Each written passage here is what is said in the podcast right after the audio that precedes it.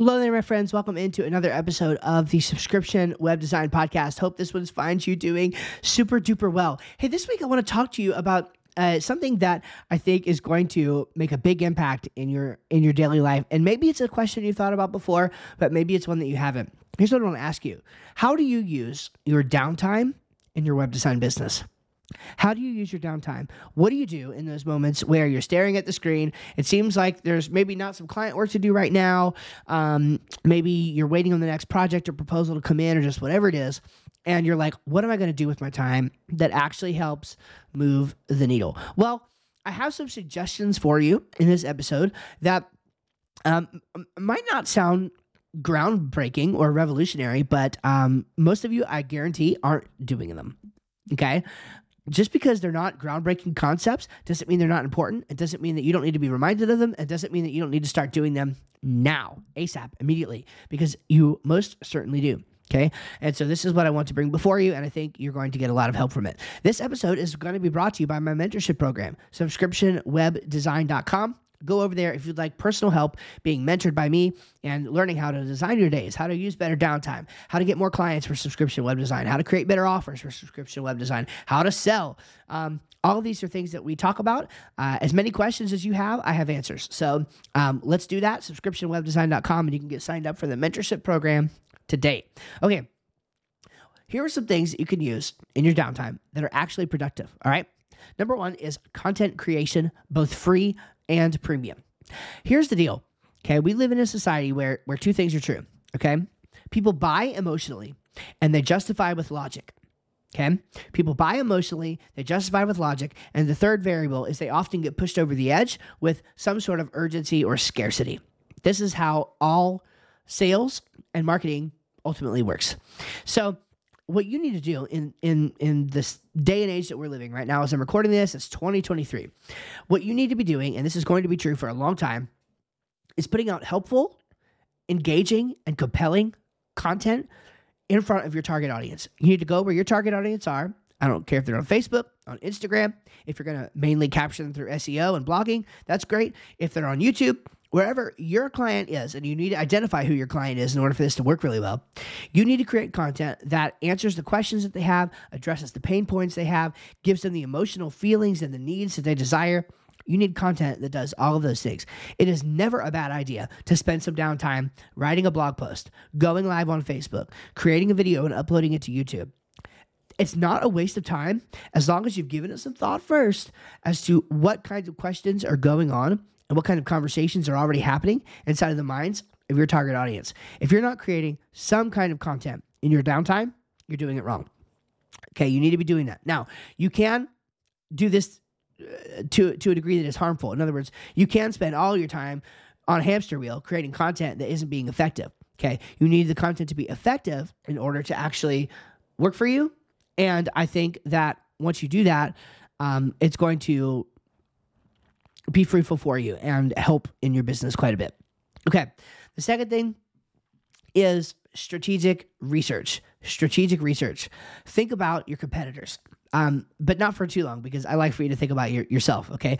Um, think about what it is that you could do in your market to actually produce something helpful and useful for clients. Think about a lead magnet. I just did this and I haven't, uh, as of this recording, I haven't implemented it yet, but I'm, I'm getting ready to. And that is, I created a guide that is helpful for my target audience, which is mostly membership site owners um, and people who create courses. I created a target audience that will be very, very helpful for, or a, uh, a, lead magnet, excuse me, which is a, PDF uh, uh, guide that will be very, very useful for my particular audience. And if I can get people to raise their hand and say, yeah, I need that, then I've identified them as a target customer and they are now in my fold and I own their traffic in, in way of their email address.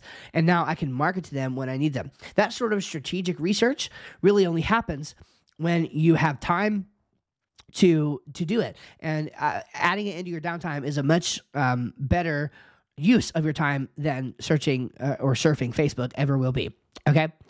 Related to that is strategic thinking. I challenge you to put time on your calendar every day, or at least every week, but I would say every day, for what I call strategic thinking, just for thinking. I'm talking about you don't have any, maybe even not even any music going. You certainly don't have Facebook open. You most definitely don't have YouTube open. And you're not researching what others are doing or researching what the best thing is for you to do. You're just thinking. You're just sitting there and you're scheming and you're thinking because entrepreneurs are good at this, right? You just you just have to give yourself time to do it. You're thinking about what's the next right move. Where do I want to be in 5 months? Who do I really want to work with? How do I want to get there? Right? You're thinking. Just think. Just think. Quiet, quiet your mind. Be still. Put yourself into that state where you're thinking about what's best for your business and get there and think and do it and put it on the calendar. Okay. The next one I want to talk to you about, this one is one that uh, I need to get better at doing. I'll just tell you. Uh, but it's really important. And that is shaking the trees, right? Shaking the trees. Or uh, the, the, the, the non sexy name for it is follow up, right? Sales follow up. You need to be shaking the trees. What offer can you create? What email can you send? What phone call can you make? What can you do to shake the trees and get a little business? By shaking the trees, we mean shaking the trees of the current clients and prospects that are in your, your pipeline, your funnel, and trying to get some money out of them. Okay, let's just be real. That's what we're talking about doing. Shake the trees and see if some money falls down. Um, and there are multiple ways that, again, you could actually go about doing that. I've mentioned some of them here. Um, but most of the time, this is going to involve direct contact and follow up via email or via a phone call or a Facebook message or something with people. So shake the trees. And then the final one I wanted to tell you about here, as far as a productive way to use downtime in your web design business, is building systems. Okay, building systems that will help you grow your web design business. Now, here's what I would encourage you to do. Even if you're a person who isn't really thinking about scaling yet, and you're not at all thinking about, well, I'm going to hire this person, I'm going to hire that person, or if if it's been a little glimmer in your mind that maybe you wanted to do that one day, or maybe you're full in, you're fully bought into that mindset of, yeah, I need to build business systems. Wherever you are on that spectrum, start doing this. Start taking and recording little Loom videos of the work that you're doing. Start writing out a checklist. Why? Few reasons, right? Number one, so that immediately, even if you're doing all the work yourself, you can deliver a consistent, repeatable result for clients. That is huge. That is huge. And maybe you have everything in your head, but maybe you don't. It would be great if you could do this. Okay. Um, build out that checklist for yourself. What happens if, by the way, God forbid, you were to get hospitalized for a week or something? How would your business run? How would your clients like? Would you still get paid? if you don't have anybody, and so what you could do in this case is is bring on a colleague or something and say, "Hey, look, this is how I always deliver this specific result for clients with my checklist." And you could bring somebody in temporarily to do it for you. How much power would there be in being able to deliver a specific result to clients even while you were down for the count for a little bit? Okay, or um, if you're just planning on bringing somebody else in, maybe part time, if you already have these systems documented and ready to go, you could bring them in and you wouldn't have to do a bunch of like, you know, hand holding and onboarding calls. You say, look, here are the standard operating procedures. Let me know if you have any questions. And of course, you do have to do some onboarding. I'm not saying that you don't have to do that, but when you have systems, when you have checklists, when you have videos, when you have documented processes and systems for how to create that result over and over again for your client, business becomes way easier and it becomes, most importantly, scalable for the future in case you wanted to do that. So, um, again, content creation, both free and premium. So by free, I mean like blogs, YouTube videos. Premium, I mean like ebooks and webinars. Strategic research, researching what's going on in your industry, what others are doing.